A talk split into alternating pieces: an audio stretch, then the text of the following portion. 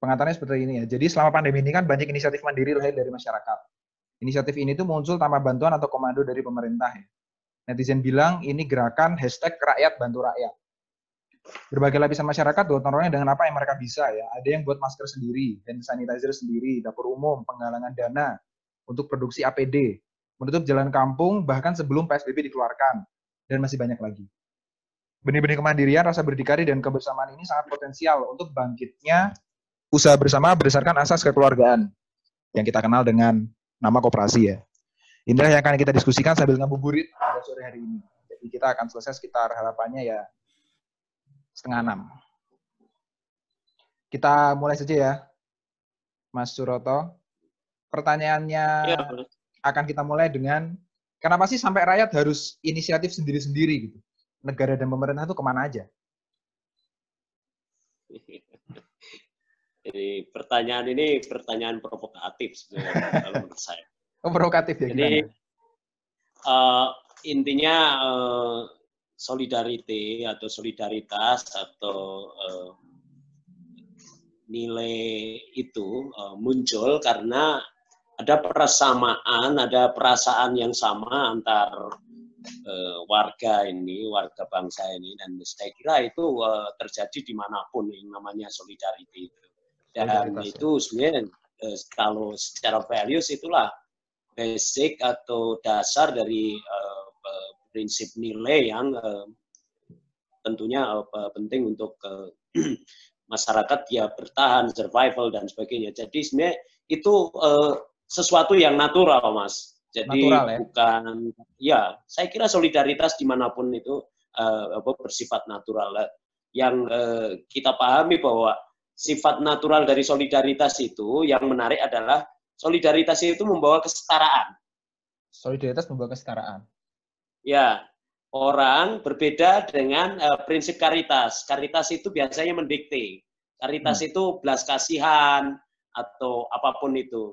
Nah, sekarang ini saya lihat ini momentum uh, pandemi ini saya kira uh, sesuatu yang baik sekali karena uh, menimbulkan satu kebangkitan solidaritas. Ada perasaan perasaan nasib yang sama walaupun masih ada orang yang berpikir tentang pencitraan untuk membangun uh, apa, uh, uh, karitas atau bantuan-bantuan, tapi uh, saya lihat uh, yang dominan adalah sekarang ini bagaimana itu dibangkitkan sebagai perasaan solider, perasaan solidaritas antar uh, warga ini yang uh, uh, saya lihat terus kemudian menyatukan mereka bergotong royong untuk memperingan.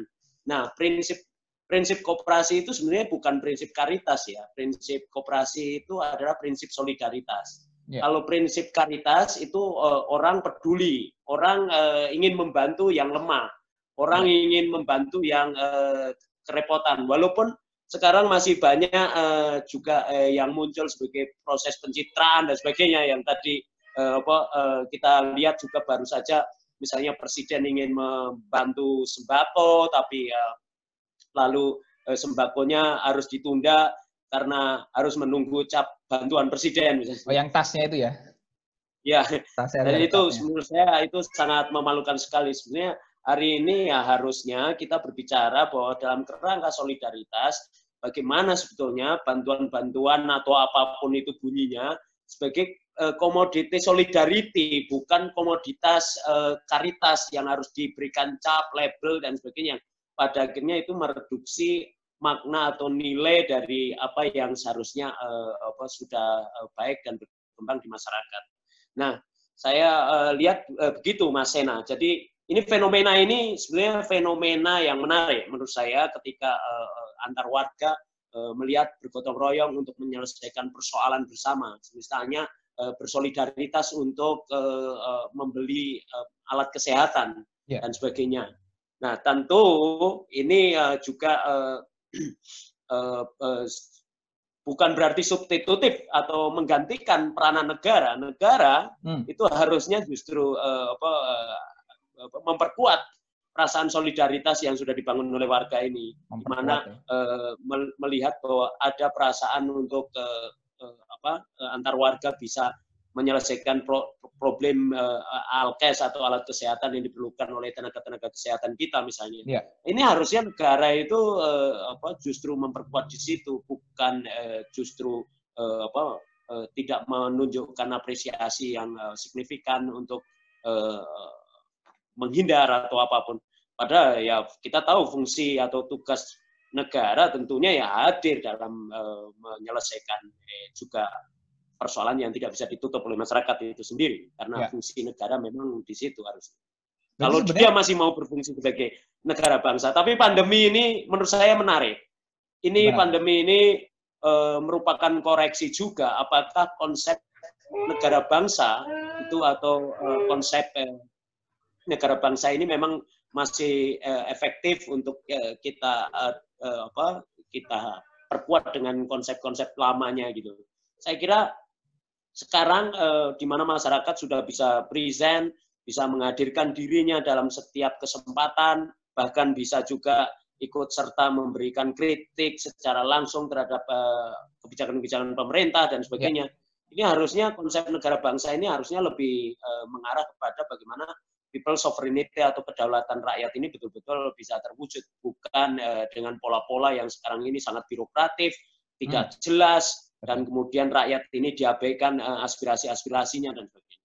Berarti seharusnya kalau dalam bentuk bantuan pemerintah atau aksi pemerintah itu yang tepat seperti apa, Mas Suroto? Sekarang kan kebanyakan orang ya. menganggapnya pemerintah itu telat gitu ya. Pun telat salah gitu arahnya. Fungsi fungsi state itu kan harusnya subti, eh, apa, subsidiarity. Subsidiary itu maksudnya adalah apa-apa yang tidak bisa dikerjakan sendiri-sendiri itu dikerjakan oleh negara. Apa yang tidak bisa dikerjakan individu dikerjakan oleh negara. Hmm. Jadi kalau ada orang kelaparan hari ini ini tanggung jawab negara sebetulnya. Kenapa? E, karena kalau ada orang kelaparan sampai mati, itu kemudian e, fungsi solidaritas masyarakat tidak selesai, negara harus hadir di situ. Mungkin masyarakat di setempat gimana uh, lahirnya eh, kematian atau eh, apa, eh, ketiadaan makanan dan sebagainya itu juga karena eh, memang masyarakat di sekitar situ sudah kehilangan eh, apa, sumber daya, kehilangan kekuatan untuk membangun solidaritas tadi. Ya, ya, ya. Itu beneran terjadi loh, Mas. Kalau nggak salah itu ada kasus di mana ada satu warga yang sudah dua hari atau tiga hari tidak minum aja tidak bisa terus meninggal pada akhirnya. Ya sebenarnya ya. sempat ter, benar-benar terjadi itu ya. Ya, saya sangat prihatin juga saya mendengar beritanya hmm. itu dan eh, apa, sebetulnya im, im, apa, efek daripada uh, ketidakberdayaan ya uh, itu uh, harusnya negara efektif lahir di situ tapi ya tapi kita jangan terlalu berharap sama negara karena ah. negara itu memang uh, punya uh, fungsi yang berbeda yang sering kali uh, apa, beban politiknya lebih tinggi daripada eh, membangun kepentingan untuk eh, melayani rakyatnya itu. Hmm, baik baik. Berarti kalau misalnya terkait dengan tadi Mas kan muncul solidaritas, tapi terutama pada posisi pandemi ya. Berarti sebenarnya sebelum ini apakah memang kita kehilangan itu? Atau kenapa ini menonjol pas saat-saat ini? Ya, ya sebetulnya eh, masyarakat kita itu Indonesia ini kan eh, berada di apa jalur rentan terhadap eh, bencana ya. Jadi yeah. bukan hanya pandemi tapi eh, bencana itu juga eh, itu sebetulnya yang membentuk satu sistem masyarakat secara sosiologis bagaimana mereka pada akhirnya membangun solidaritas di mana ketika terjadi bencana atau apa pun itu. mungkin sekarang ini bencananya mengancam semua orang yeah. berbeda dalam situasi misalnya uh, di suatu lokasi terjadi bencana terus kemudian orang berbondong-bondong datang dari tempat lain. Ah, iya, iya. tapi ini semua orang dalam posisi uh, terancam. Tapi yang uh, menjadi uh, perhatian saya sekarang ini ternyata juga masih banyak uh, yang uh, terlihat defisit nilai di sini, di mana hmm. orang-orang yang harusnya banyak mengeluarkan eh, apa eh, bantuan-bantuannya atau apa pun solidaritasnya yang di mana mereka sudah selama ini mengambil keuntungan lebih banyak, eh, mengeruk keuntungan lebih besar terhadap masyarakat eh, dan kemudian mereka beraset sampai triliunan, ratusan triliun ah. bahkan ada mungkin. Nah, tapi tidak menunjukkan sama sekali. Nah, eh, tidak menunjukkan sama sekali apa yang eh, disebut sebagai eh, values of solidarity dari eh, keberadaan eh, mereka ini sebagai bagian dari bangsa Indonesia yang selama ini mengeruk keuntungan dari situ. Maka dari itu saya mengusulkan skema-skema eh, bagaimana supaya polisi negara itu bisa memaksa mereka memaksa ya? supaya ya? mereka itu dipajaki itu pajak kekayaan ya.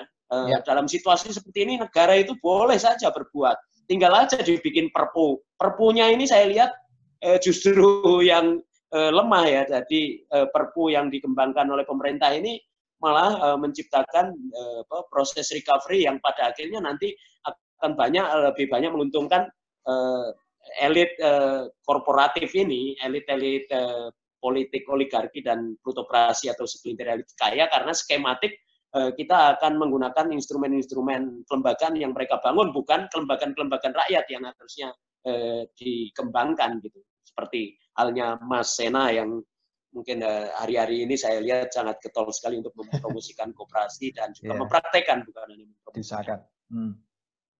Hmm, ya ya. Jadi mereka malah seharusnya di posisi seperti ini kan value-nya harusnya saling membantu itu malah tidak muncul ya. Padahal mereka memiliki yeah. sebelumnya punya waktu untuk mengeruk, tapi begitu sudah seperti ini diem-diem ya tidak muncul. Iya karena karena uh, mereka ini kan uh, yang tidak ada, yang tidak hadir di batok kepala mereka itu kan values, nilai-nilai universal yang memungkinkan kita untuk hidup bersama. Jadi mereka ini selama ini kan cara mengeruknya pun tidak menunjukkan uh, prinsip keadilan sehingga kalau kita berharap uh, dia hadir dalam hidup bersama kita itu juga pasti sulit. Maka dari itu saya meminta supaya ada peraturan yang bisa memaksa itu melalui skema uh, khusus uh, pasal eksepsi yang dikembangkan melalui perpu atau peraturan pengganti undang-undang seperti yang ditekan presiden kemarin. Tapi ya itu sudah lewat, malah perpu ini uh, memberikan ruang lebih banyak untuk mereka mendapatkan keuntungan saya. Iya, malah untuk mengeruk lagi kan. Bahkan maksudnya dalam konteks yang kemarin seperti demo-demo yang omnibus law kan juga malah tetap dipaksa akan dibahas kan ya dengan situasi Wah, seperti kalau, ini. Kalau omnibus law itu sudah saya lihat uh, uh, tadinya saya pikir uh, saya belum baca ya karena harus baca ribuan lembar ya, itu. Uh, saya hanya men-highlight tapi setelah saya membaca lengkap isinya itu hanya investor driven aja dan saya uh, lihat itu uh, sangat uh, uh, me menyakitkan sekali menurut saya. Ya, malah mumpung dengan situasi. Berarti sebenarnya kalau kita mau menjaga momentum ini, Mas, kan solidaritasnya muncul nih. Sebelumnya mungkin tidak terlalu menonjol, walaupun memang situasi alamnya kita mendukung untuk gotong royong itu muncul. Tapi ke depannya ini supaya ini tetap terjaga, maksudnya kan momentum belum tentu datang dua kali ya mas. Apakah ada hal yang bisa kita lakukan atau seharusnya dilakukan? Gimana mas? Kan ini kan solidaritas muncul nih mas dari masyarakat. Secara emergen lah ya, tiba-tiba muncul di mana-mana gitu. Supaya ini bisa tetap terpupuk, tidak hanya dalam masa pandemi gitu. Jadi misalnya sudah lewat nih mas COVID nanti tapi ini tetap terjaga terus gitu. Momentum belum tentu datang dua kali kan. Bagaimana kira-kira? Ya, prediksi tentang pandemi itu saya uh, bukan ahlinya, tapi uh, pandemi atau uh, apa bencana seperti ini, katastrofe seperti ini, kemungkinan-kemungkinan besar akan muncul lebih banyak lagi karena apa climate hmm. change dan sebagainya itu juga akan memunculkan banyak bencana yang uh, itu uh, sangat uh, uh, ilmiah sekali diungkap oleh para pakar-pakar eh, ini ya, pakar-pakar yeah. eh, eh, di bidang itu. Tapi uh, yang paling penting adalah bagaimana nanti uh, apa, proses institusionalisasi. Satu, rakyat kita ini dengan uh, posisi yang uh, ada sekarang ini itu kekuatannya adalah bagaimana membangun solidarity diinstitusionalisasikan dan itu proses institusionalisasinya itu yang paling penting mas dan institusionalisasi, institusionalisasi ya. ini uh, saya kira seperti halnya uh, bagaimana mengembangkan modalitas uh, kelembagaan sosial semacam kooperasi dan sebagainya ini juga sangat penting. Berarti harus dibentuk sorry, struktur gitu ya Mas ya? Siap. Ya, sorry, ya. Berarti harus dibentuk suatu struktur yang lebih jangka panjang ya Mas ya, bukan cuma kelompok satu selesai pandemi hilang, kelompok dua dapur umum hilang, begitu ya? Ya, eh, masyarakat hari ini sifatnya mungkin masih reaktif ya. Jadi Aktif. satu gejala apa pun itu biasanya ada reaksinya. Tapi eh, fenomena eh, ini menurut saya yang menarik adalah bagaimana ini menjadi kebangkitan untuk membangun eh, ini eh, apa? Membangun institusionalnya, eh, institusinya. Jadi proses institusionalisasi dari nilai, proses transmisi transmisi nilai yang defisit selama ini juga itu yang harus dikembangkan. Jadi kita sebenarnya hari ini defisit eh, apa yang saya sebut defisit eh, eh apa, sosial infrastruktur atau infrastruktur sosial, Mas. Infrastruktur sosial itu sangat penting ketika menghadapi masalah-masalah seperti ini. Contoh negara-negara yang memiliki instrumen kooperasi, misalnya kayak Singapura aja, itu ya. bagaimana uh, policy-nya itu sangat mudah sekali ketika mendeliver uh, apa uh, bantuan-bantuan dan itu lembaganya sudah trusted, terus kemudian uh, apa dikontrol secara demokratik oleh uh, masyarakat karena itu modelnya kooperasi kan seperti itu. Nah, kemudian ada juga uh, apa, uh, bagaimana uh, konsep uh, kooperasi konsumen yang ada di Italy kemarin itu mereka juga uh, mencoba untuk membangun solidaritas untuk merekrut para kelompok-kelompok vulnerable ini apa uh, yang sangat rentan ini untuk kemudian uh, apa uh, mereka uh, bisa mendapatkan pekerjaan tanpa harus recruiting dan sebagainya dan sebagainya ketika uh, menghadapi masa-masa sulit ini. Ya, ya infrastruktur sosial itu contohnya apa aja, Mas? Ya, sosial infrastruktur itu ya eh, semacam eh, apa eh, lembaga-lembaga yang memiliki modalitas sosial yang baik, misalnya seperti koperasi itu salah satu contohnya. Terus oh, kemudian eh, apa, apa infrastruktur tentunya semacam sekolah atau hmm. apa pun hmm. yang eh, itu bisa eh, memberikan manfaat kemanusiaan itu yang namanya sosial infrastruktur maksud saya. Manfaat kemanusiaan, oke. Okay.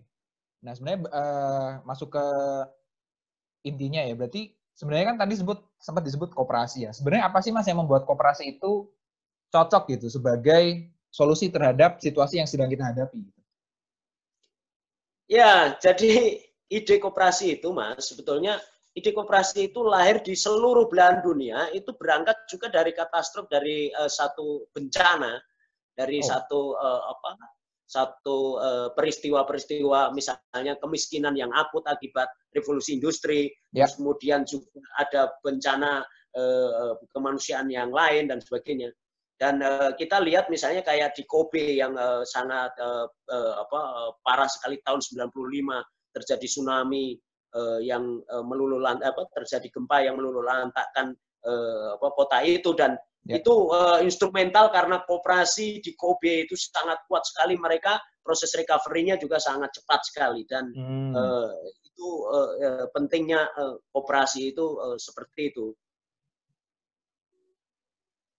Elemen apa sih mas yang membuat kooperasi itu tepat dibanding bentuk yang lain, misalnya yayasan atau komunitas, sekedar komunitas atau uh, institusi pemerintah atau ya perusahaan. Apa sih yang membuat dia itu yang lebih utama dibanding yang lain sebenarnya dengan situasi. Ya, Anda bisa lihat fenomena uh, staf khusus Presiden Belva okay. itulah. ya, yang disodorkan kan perusahaannya. Terus yeah. kemudian itu kan perusahaan ini kan profit oriented. Yeah. Ya. Uh, bagaimanapun orang terus langsung mencurigai uh, apa yang akan terjadi dari proses perampasan uang negara secara legal seperti itu. Nah, kalau misalnya koperasi yang itu ownership atau kepemilikannya, kontrolnya berada di tangan masyarakat, dan kemudian masyarakat punya otoritas yang sama untuk mengambil keputusan-keputusan di perusahaan secara one person one vote, ya. itu saya kira ya eh, apa koperasi itu memiliki daya unggul kalau dibandingkan dengan eh, lembaga-lembaga eh, yang lain. Kalau hmm. yayasan ya yayasan itu sifatnya kan charitable dan juga tidak boleh doing business. Nah, ya. Bagaimana kooperasi ini bisa memiliki keunggulan di situ? Dia juga membawa misi sosial, dia membawa misi transparansi, dia membawa uh, misi uh, apa uh, keberlanjutan juga karena menimbulkan responsibility.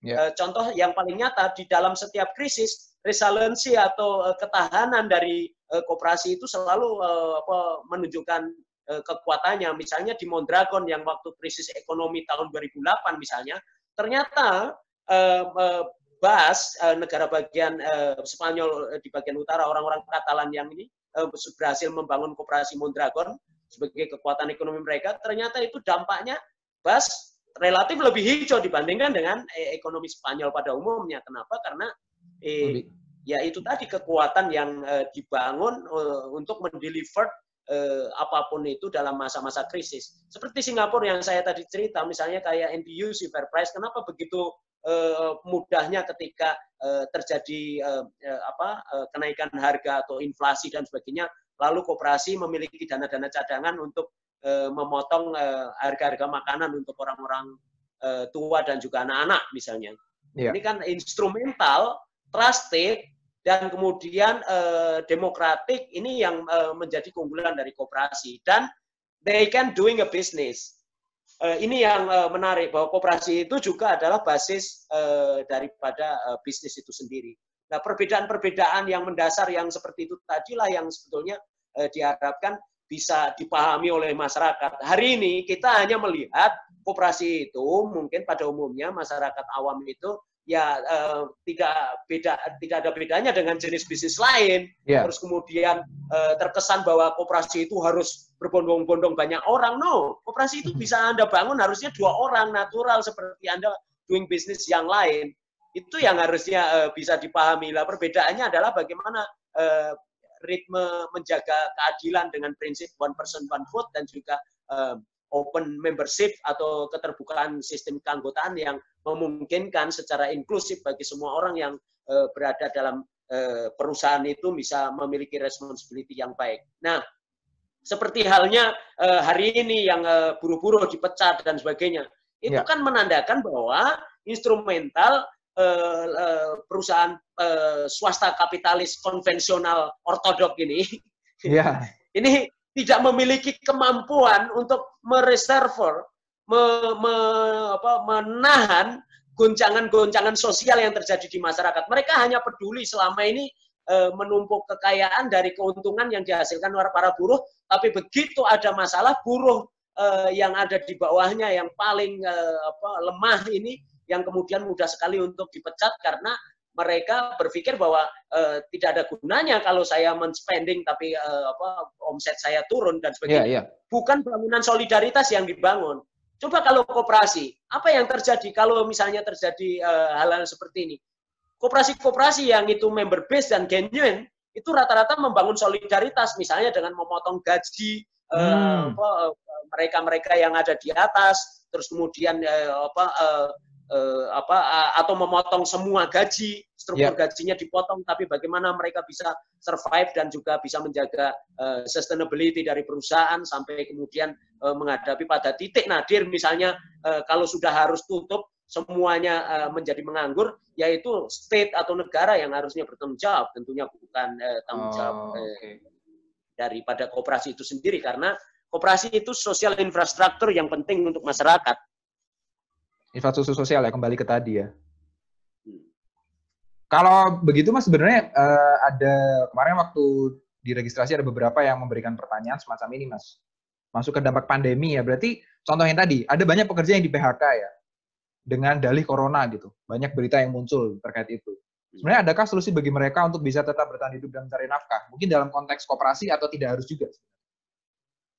Eh, menurut saya yang harus dicek itu adalah pemerintah punya hak untuk mengecek apakah mereka itu memang bangkrut karena uh, pandemi ini. Kalau memang bangkrut karena tutup, karena sudah tidak beroperasi, ya negara mengambil alih. Oh. Uh, tapi tentunya juga ada reserve fund yang harusnya bisa dialokasikan juga untuk mereka, bukan uh, kemudian kalau orang Jawa itu uh, tinggal gelang, gelanggang corop layu. Jadi maksudnya uh, meninggalkan gelanggang terus kemudian uh, apa uh, tanpa tanggung jawab sama sekali.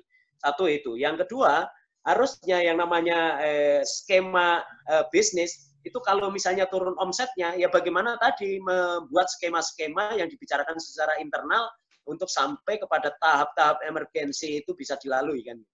Iya, untuk mempertahankan bareng-bareng ya. Bukan hanya sekedar semudah kayak, oh, uh, revenue berkurang, maka cost-nya kurangin, maka ya sudah PHK saja orang-orangnya dengan begitu mudah. Itu kan institusi perusahaan konvensional kapitalis. Iya, Sebetulnya iya. mereka itu adalah eh, diktator dalam keseharian kita. Ya, ya, diktator. Benar. Bisnis itu sebetulnya bisnis kapitalis yang ada sekarang ini yang menghuni hidup kita ini, ini sebetulnya adalah eh, apa prinsip kediktatoran yang lahir dalam keseharian kita. Hanya kita ini eh, apa merasa bahwa hidup di dalam ruang demokrasi. Padahal sebenarnya kita hidup di dalam sistem kediktatoran. Siapa yang bisa mempengaruhi kebijakan pengambil keputusan perusahaan? Kecuali anda hanya demonstrasi dan kemudian eh, ya. kecapean karena digebukin sama tentara sama polisi Iya realitanya kehidupan kita mungkin sehari-hari politiknya ceritanya demokrasi ya nyoblos lima tahun sekali. Tapi dalam kehidupan yang 8 jam sehari kita kerja itu diktatorship ya maunya ikut yang punya gitu nggak bisa ngapa-ngapain juga. Ya, makanya Mas, eh, ini peluang juga sekarang ini kan era informasi komunikasi yang terbuka. Jadi sekarang ini rakyat lebih baik sekarang eh, untuk eh, juga membiasakan dengan present tunjukkan bahwa Anda punya sovereignty. Kalau misalnya Mas, eh, saya berharap bahwa politisi-politisi ke depan itu diisi oleh orang-orang yang punya passion seperti Mas Sena ini ya, eh, misalnya peduli dengan konsep eh, demokrasi ekonomi, terus kemudian membuka pembicaraan secara terbuka bagaimana mafia kartel pangan yang ada hmm. di Indonesia ini, terus yeah. kemudian eh, apa, bagaimana struktur kekuasaan ekonomi itu dikuasai, dibuat riset, Anda presentasikan, anda pertanggungjawabkan secara uh, valid bahwa data-data yang Anda sampaikan itu memang benar. Itu sebenarnya Anda sudah memimpin opini dan Anda bisa melakukan perubahan tanpa harus jadi anggota DPR atau menjadi oh. presiden sekalipun. Ya biasanya kan orang-orang melihatnya harus kekuasaan itu pada akhirnya juga tidak akan ada manfaatnya kalau tidak ada kemauan. Kalau nanti rakyat memiliki kesadaran seperti Anda semua memiliki passion yang tinggi untuk melakukan perubahan dan merepresentasikan apa gagasan-gagasan Anda dan uh, apa, menyuarakannya di uh, apa ruang publik yang terbuka lebar sekarang ini itu luar biasa. Hmm, ya ya ya. ya. Tetap harus dari tuntutan. bisa terjadi. iya, tuntutan dari luar ya. Kelihatannya kalau sudah terlanjur masuk agak susah untuk diharapkan, Pak, dengan situasi yang ya dengan ya, track record yang ada gitu. Jangan teori kekuasaan yang pragmatik sekali hanya uh, ingin mencari sumber-sumber uh, kekuasaan itu dari uh, apa uh, dari apa jabatan-jabatan yang Anda uh, peroleh secara formal lalu kemudian ya, yang formal. Anda uh, uh, menikam uh, masyarakat dengan cara yang tidak bijaksana. Baik, baik, baik. Itu uh, operasi itu dideliver dideliver dari uh, apa uh, pemerintah didorong oleh pemerintah dan dikembangkan oleh pemerintah bukan menjadi inisiatif bisnis dari masyarakat secara natural untuk mereka menjawab persoalan kebutuhan-kebutuhan e, mereka sendiri. Jadi hmm. orang pada akhirnya kan begitu e, negara tidak banyak memberi fasilitas ke koperasi, koperasi rontok, terus orang yeah. juga banyak menghujat koperasi. Dan orang juga malas mau membangun koperasi itu karena hal-hal sedemikian rupa e, terjadi di lapangan bahwa koperasi itu misalnya pada akhirnya menjadi alat eh, hanya sebagai alat untuk menyalurkan bantuan atau eh, menipu-nipu atau apa dan ya. sebagainya. Nah, sebetulnya yang harusnya eh, dibangun sekarang adalah bagaimana membangun satu konsep bisnis yang itu memang inisiatifnya itu dikembangkan oleh warga dan itu menggunakan eh, apa yang saya sebut eh, instrumental eh, apa eh, kooperatif prinsipal atau nilai-nilai kooperasi itu atau eh, prinsip-prinsip kooperasi dan nilai-nilai kooperasi yang itu penting untuk apa? E, untuk menjaga proses transmisinya itu e, terus terjaga. Sebenarnya bagaimana Mas Jadi kalau ada proses institusionalisasi karena konsep modalitas modal sosial itu adalah enhance. Enhance. enhance ya. Jadi dia dipertinggi, modalitas di kooperasi itu dipertinggi dari ketiadaan modal sosial kemudian eh, apa eh, diperkuat diperkuat dengan pertemuan-pertemuan dengan eh, apa tentunya eh, apa eh, perasaan-perasaan solidaritas yang dipupuk secara kelembagaan kan gitu. Jadi uh, if trust is present, cooperation will be spontaneous process atau uh, satu uh, apa eh apa uh, kerjasama kerjasama yang terjadi itu kan uh, apabila kita memang uh, memiliki basis trust. Bagaimana Anda bisa trust, ya. terbangun trustnya kalau Anda tidak melakukan interaksi selama ini? Tiba-tiba Anda membuat eh, apa solidaritas untuk menolong orang lain eh, yang sedang kelaparan itu bisa saja. Bisa, Tapi uh. itu sifatnya reaktif. Tapi bagaimana eh, untuk membangun solidaritas merubah misalnya sistem perekonomian kita yang eh, kapitalistik, yang ortodok eh, bahkan ini gabungan antara ekstrim eh, komunistik dan ekstrim kapitalis. Gimana tuh Mas? Ekstrimnya gimana tuh? Ya contoh ya Anda lihat BUMN itu. BUMN. State enterprises atau perusahaan yang dimiliki oleh negara itu ciri-ciri negara komunis. Oh, Oke. Okay. Lalu kalau eh, ciri-ciri negara kapitalis itu dimiliki oleh swasta. Lah kalau sekarang swasta terus kemudian ngerampok eh, apa eh, apa hajat hidup orang banyak terus kemudian BUMN ini menjadi bancaan elit dan sebagainya ini kalau bukan eh gabungan dua sistem yang ortodok ekstrim ini apa lagi? Iya ya, itu gabungan tapi gabungan jelek-jeleknya, Mas. Iya, gabungan jelek-jeleknya dan kemudian kooperasinya pun eh, apa diambil jeleknya. Nah, ini iya, inilah iya, negara gagal kalau eh, seperti ini ya karena dikembangkan eh, jelek-jeleknya itu tadi. Iya, kooperasi juga Saya sebagai warga negara ya berusaha untuk berbuat baik lah, membangun kooperasi yang benar ya, walaupun ya. kecil-kecilan. Kalau kooperasi yang benar itu sebenarnya menurut Mas Roto kayak gimana, Mas? Kooperasi yang seharusnya, yang ideal? Ya, kooperasi yang eh, benar-benar menjawab kebutuhan. Menjawab kebutuhan. Eh, kebutuhan real, dikembangkan secara bisnisnya dikembangkan secara natural, secara natural, uh, alamiah tidak karena bantuan-bantuan atau privilege policies dan sebagainya atau okay. uh, apa kebaikan-kebaikan dari kebijakan negara dan kemudian juga uh, member base dimiliki dan uh, apa bergantung sama pasti partisipasi warga atau partisipasi masyarakat. Member base ya. Emang harus berbasis trust tadi ya.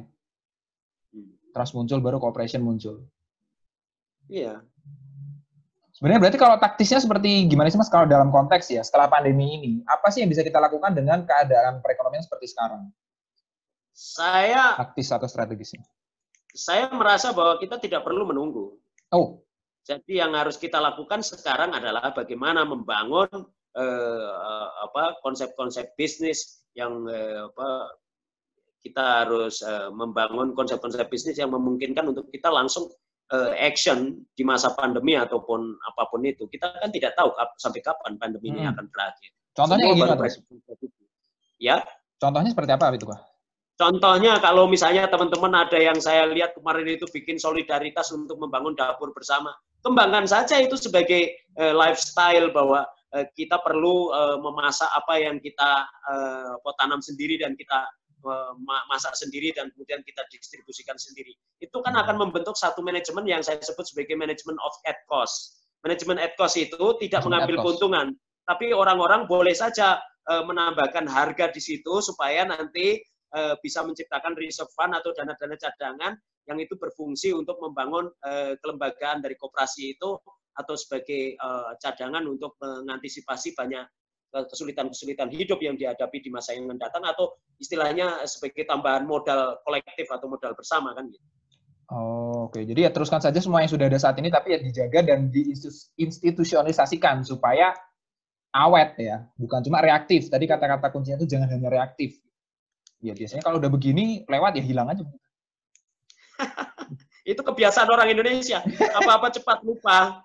Iya, cepat Nanti kalau rakyat sudah tidak punya resources after uh, COVID misalnya atau yeah. Iya. uh, setelah apa pandemi ini uh, hilang, terus kemudian uh, rakyat kita sudah sengsara di bawah, itu ya gampang sekali karena instrumental kita mengikuti pola ekonomi kapitalistik. Perusahaan-perusahaan yang besar-besar itu minta kemudian bailout atau dana talangan dari uang negara yang sudah direstui melalui Perpu itu, hmm, terus yeah. kemudian semua rakyat nanti disubordinasi atau apa, meng, apa eh, mencari hidup makan dari perusahaan-perusahaan yang selama ini sebetulnya juga uh, hanya banyak mengeruk kekayaan kita dan mengeruk pendapatan masyarakat yang kecil-kecil ini.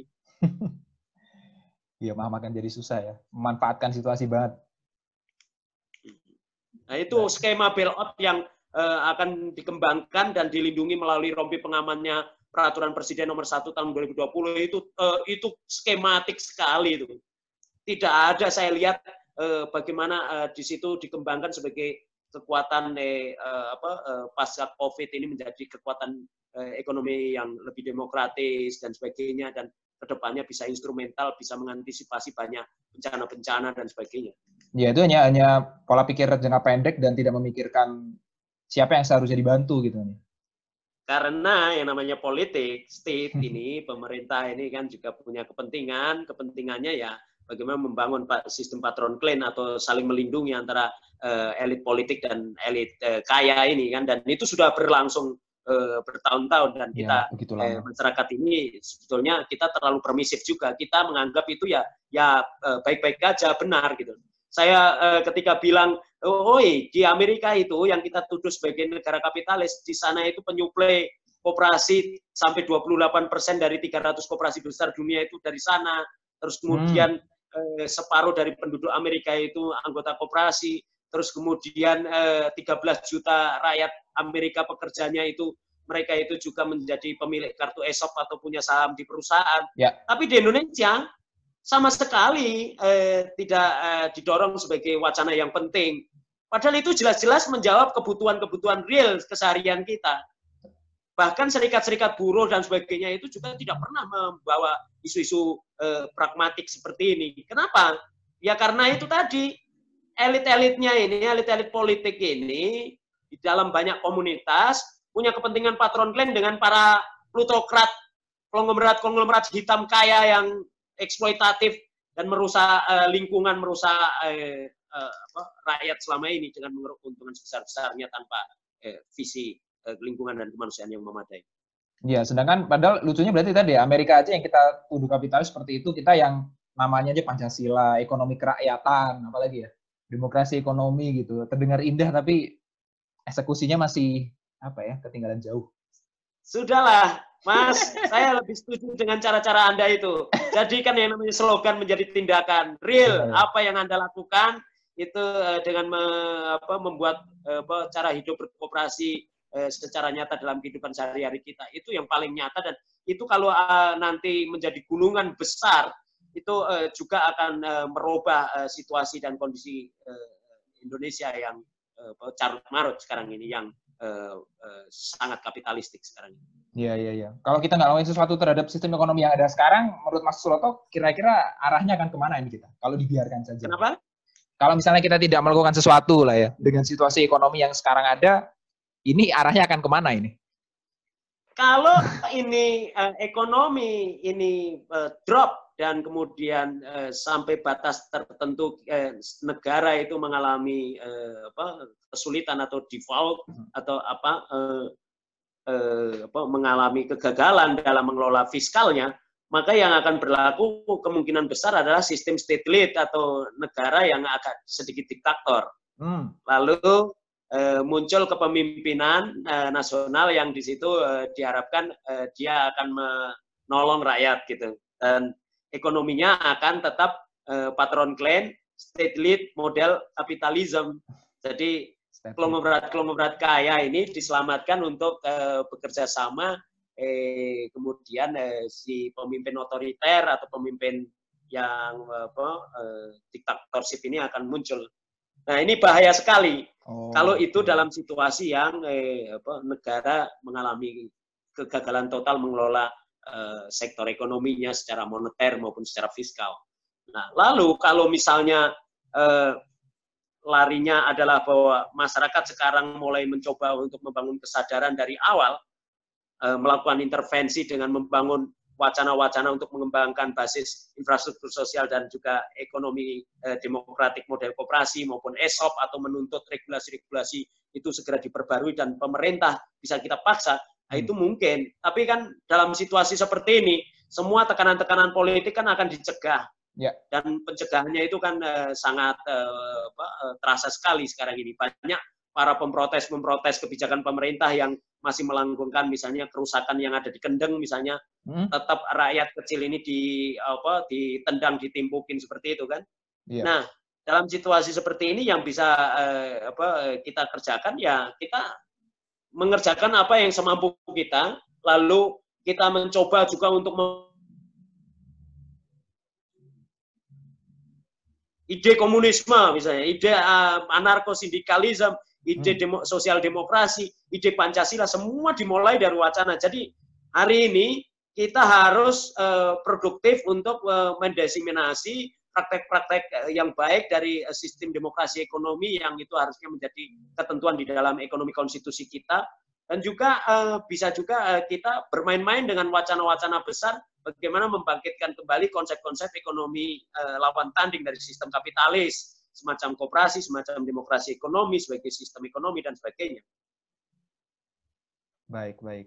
Berarti sebenarnya gini Mas, pandemi ini kan membuat kesenjangan dan kekurangan dari sistem ekonomi yang ada ini begitu kentara ya. Betapa ya state itu sangat berkelindan banget lah dengan yang memiliki kapital gitu. Para konglomerat yang sudah terlanjur kaya ya makin kaya atas konsentratif kepada mereka-mereka semua gitu. Sebagai penutup untuk bahasanya, apakah setitik cahaya ini ada nggak di ujung jalan yang yang sulit ini gitu? Ya itu kan sudah ditulis oleh uh, Karl Marx. Istilahnya negara itu penservis kelas dominan. Lah dominannya sekarang itu siapa?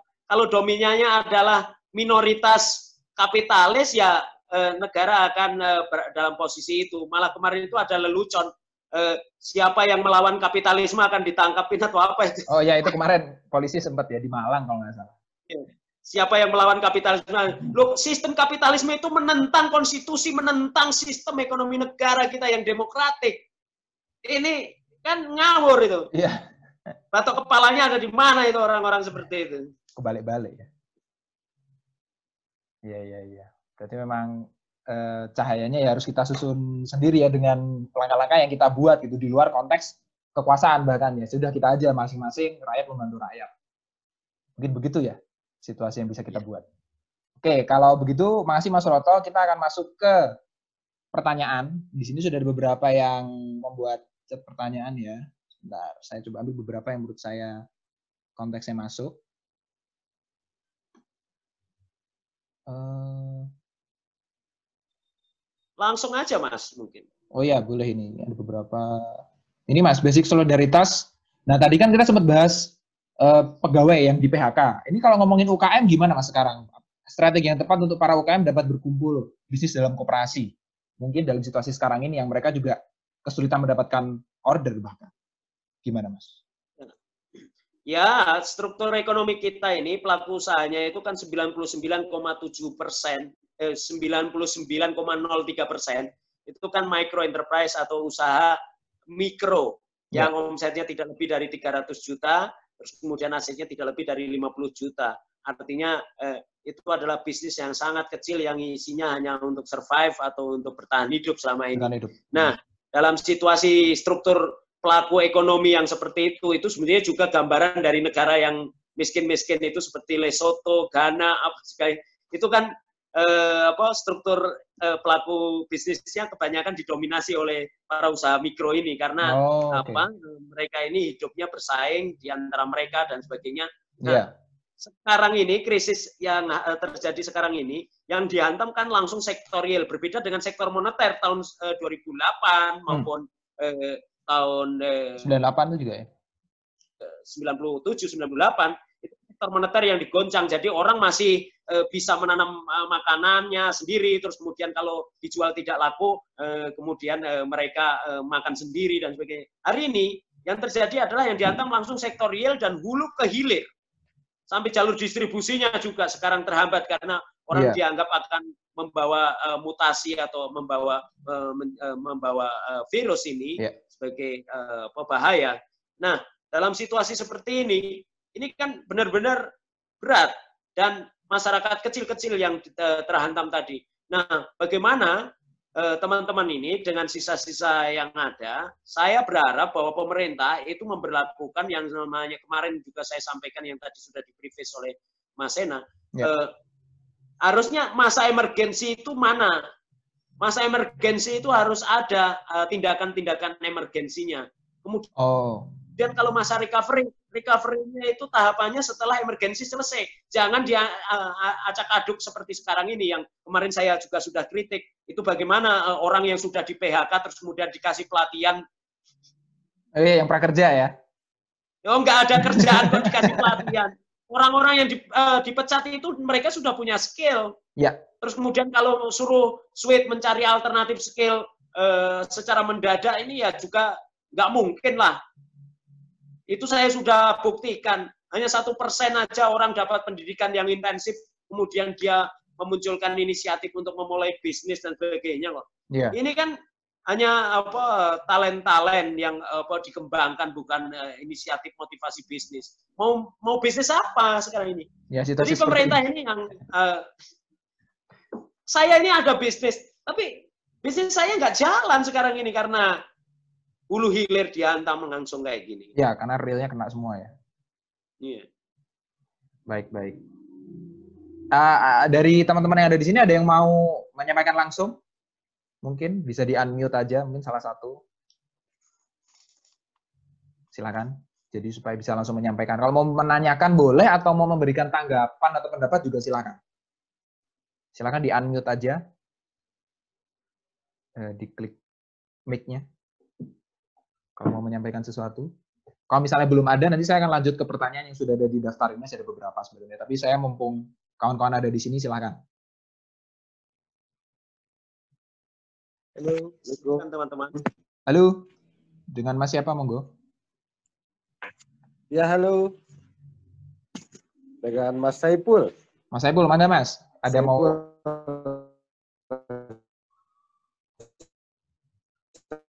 Saipul. Mana Bang Epul? Apa? Anak gitu kan.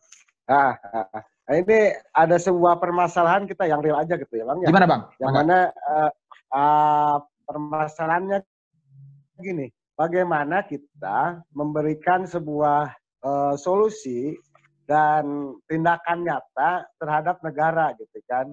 Uh, dalam hal ini hubungannya antara uh, kondisi pandemik yang negara ekonomi yang carut marut hmm.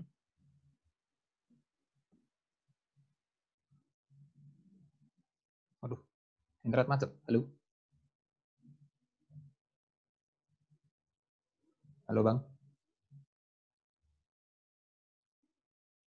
Wah, Bang Iful, bentar.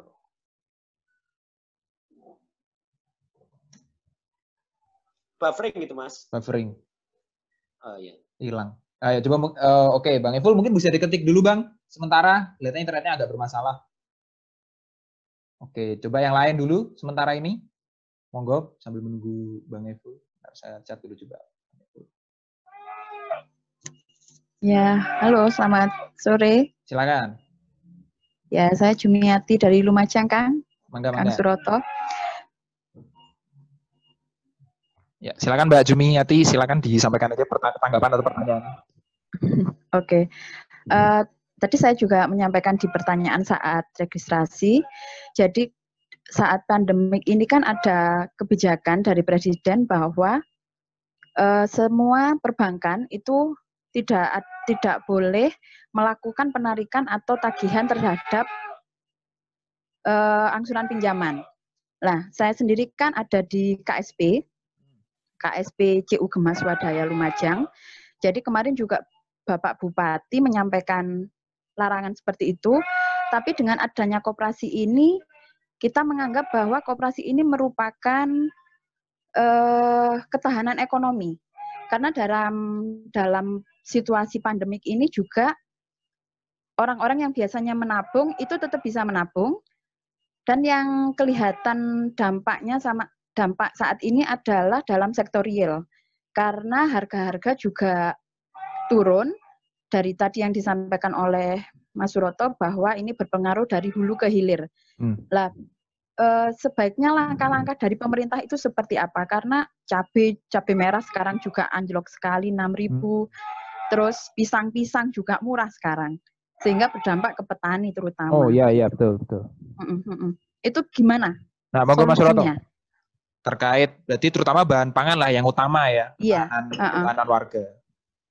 Siap. Monggo ya. Mas Roto.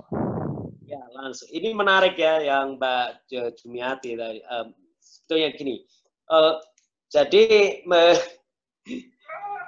kita ini memang uh, selama ini tidak pernah serius uh, menggarap sektorial juga. Uh, karena apa? Uh, Indonesia ini kan bergantung uh, pertumbuhan ekonominya itu dari konsumsi 70 persen dan 60 sampai 70 persen itu dipenuhi selama ini dari uh, importasi lebih banyak. Bahkan 30 tahun terakhir kita itu mendapatkan eh, apa, eh, apa situasi di mana defisit neraca perdagangan atau apa yang kita impor lebih banyak daripada yang kita ekspor gitu sampai 8,57 miliar US dollar tahun 2018 misalnya. Hmm. Itu defisit neraca perdagangan yang terburuk setelah 30 tahun.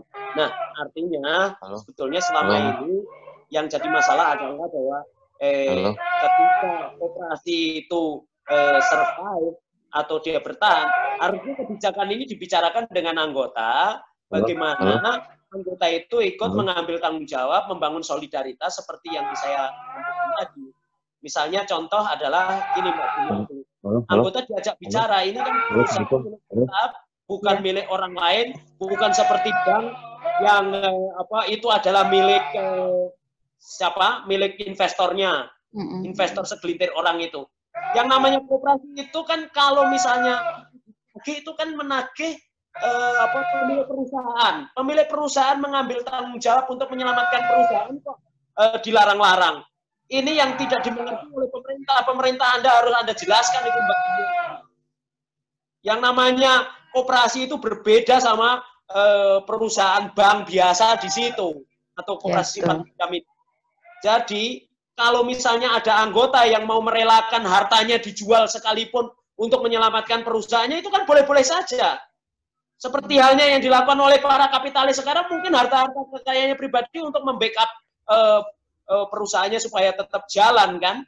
Nah kalau misalnya koperasi ini masih bisa didiskusi dengan anggota-anggotanya untuk melihat persoalan ini secara mendalam, kemudian menyelamatkan bareng-bareng bagaimana caranya misalnya uh, apa, me, me, me, apa, mendiskon misalnya bunga yang uh, ditarik, terus kemudian uh, uh, tidak memberikan ke, apa, misalnya mengambil kebijakan untuk menurunkan suku bunga simpanan dan sebagainya.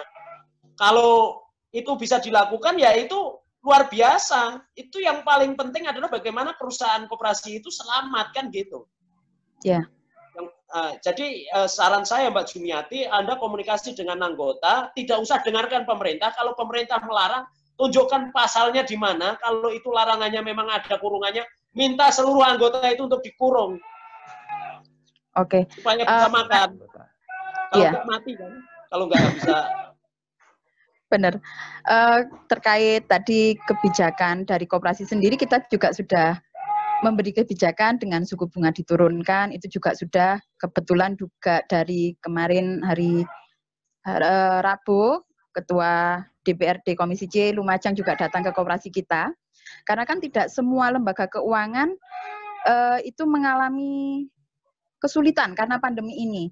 Nah, soal bahan-bahan sektor real di pertanian, kita di anggota juga sudah melakukan Uh, misalkan petani ini panen padi, buncis atau cabai, kita juga share ke anggota yang lain siapa yang membutuhkan.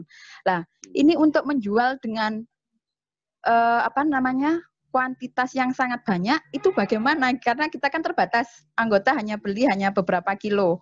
Nah, itu untuk menyiasati supaya hasil panen ini juga bisa dijual ke pasar yang lain.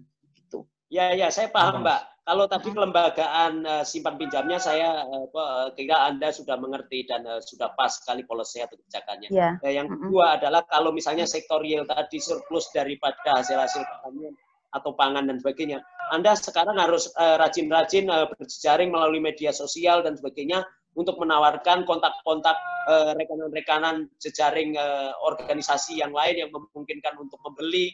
Uh, terus kemudian yang kedua uh, adalah uh, bagaimana memproduksi uh, mungkin home industry dari produk-produk pertanian itu bukan hanya dijual mentah, misalnya koperasi kasihkan modal tertentu untuk uh, disetujui sama kita menyelamatkan uh, beberapa produk-produk yang mungkin cepat busuk kemudian dikalengkan dan sebagainya keterampilan-keterampilan yang eh, apa, eh, mungkin eh, selama ini Anda tidak miliki, mungkin juga dimiliki oleh anggota, bagaimana mengemas produk-produk itu bisa menjadi memiliki nilai pengawetan yang lebih lama lagi dan memberikan nilai tambah ekonomi yang lebih baik lagi, itu harusnya dimunculkan juga dalam situasi seperti ini, Mbak.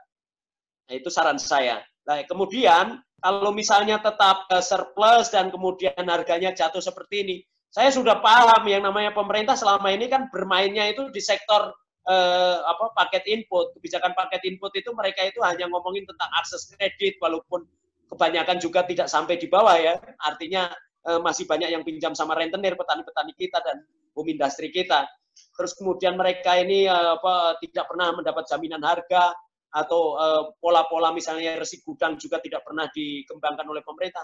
Ya kita harus sekarang mulai mengembangkan misalnya uh, konsep lumbung. Lumbung pangan itu lumbung. bukan hanya uh, berarti beras, mungkin ada ubi apa segala macam. Terus kemudian uh, koperasi membantu untuk semacam bikin resi, resi gudang sederhana untuk teman-teman yang sedang panen misalnya uh, kalau barangnya itu bisa memiliki keawetan tertentu uh, bisa ditreatment sedemikian rupa uh, itu bisa uh, membantu juga. Jadi uh, saya kira Mbak sekarang itu juga penting Anda mengakses ilmu-ilmu baru tentang bagaimana cara mengawetkan makanan, cara uh, memproduksi home industry supaya mempunyai nilai tambah lebih banyak, tidak hanya dijual sebagai bentuk raw material atau bahan mentah seperti itu dan sebagainya yang nilai tambahnya sangat sedikit. Jadi uh, uh, saya kira uh, kita kalau untuk membuat perubahan yang besar itu juga butuh waktu, butuh cara berpikir Mbak Jumiati yang hebat ini yang sudah mengembangkan kooperasi ini lebih banyak tapi ya untuk jangka pendek yang bisa saya sarankan cuma itu. Kalau saya negaranya saya beli, Mbak. Saya kan bukan presiden, masalahnya itu aja. Bisa langsung dibeli ya. Diserap dulu gitu ya, Mas ya. Saya beli. Kalau nggak laku nanti saya uh, kasih makan uh, apa?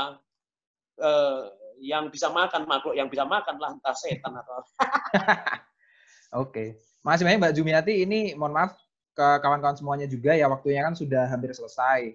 Jadi untuk saat ini mungkin bisa kita cukupkan dulu.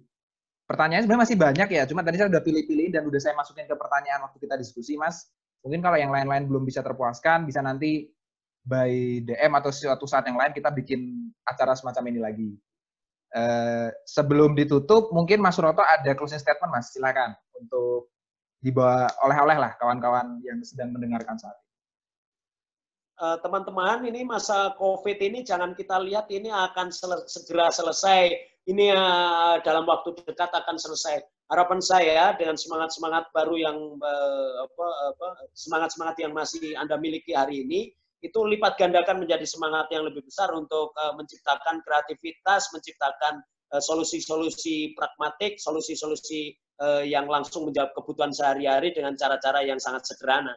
Itu saran saya dan kita berpikir bahwa kita juga perlu melakukan perubahan besar dan kita uh, harus bangun instrumen-instrumen yang lebih konkret misalnya untuk uh, membangun memperkuat koperasi dengan basis model yang tadi sudah juga nyata-nyata banyak memberi manfaat ketimbang corporate kapitalis yang minus solidaritas. Minus solidaritas. Siap. Sekali lagi terima kasih banyak Mas Suroto untuk waktunya. Terima kasih buat kawan-kawan yang ada di sini. Ada tadi hampir Thank sampai you, 50-an atau 40-an orang, 40-an orang kalau salah tadi ya. Eh, Alhamdulillah sudah hampir berbuka. Selamat berbuka untuk yang berpuasa. Eh, mungkin di waktu-waktu yang lain kita bisa membuat acara seperti ini lagi dengan tema yang berbeda supaya kita terus bisa ya semangat menjaga untuk membangun ekonomi seperti yang tadi Mas Roto sampaikan ya, yang real lah. Maksudnya benar-benar buat kita bersama bukan hanya untuk mereka-mereka saja yang punya kekuasaan dan punya kekuatan. Diakhiri, uh, sampai jumpa lagi. Terima kasih. Sampai jumpa. See you. Ya, Thank ya, you, Mas. Uh, ya, makasih banyak ya. Mohon maaf, tidak semua pertanyaan bisa disampaikan, tapi suatu saat mungkin kita bisa bertemu lagi. Masih.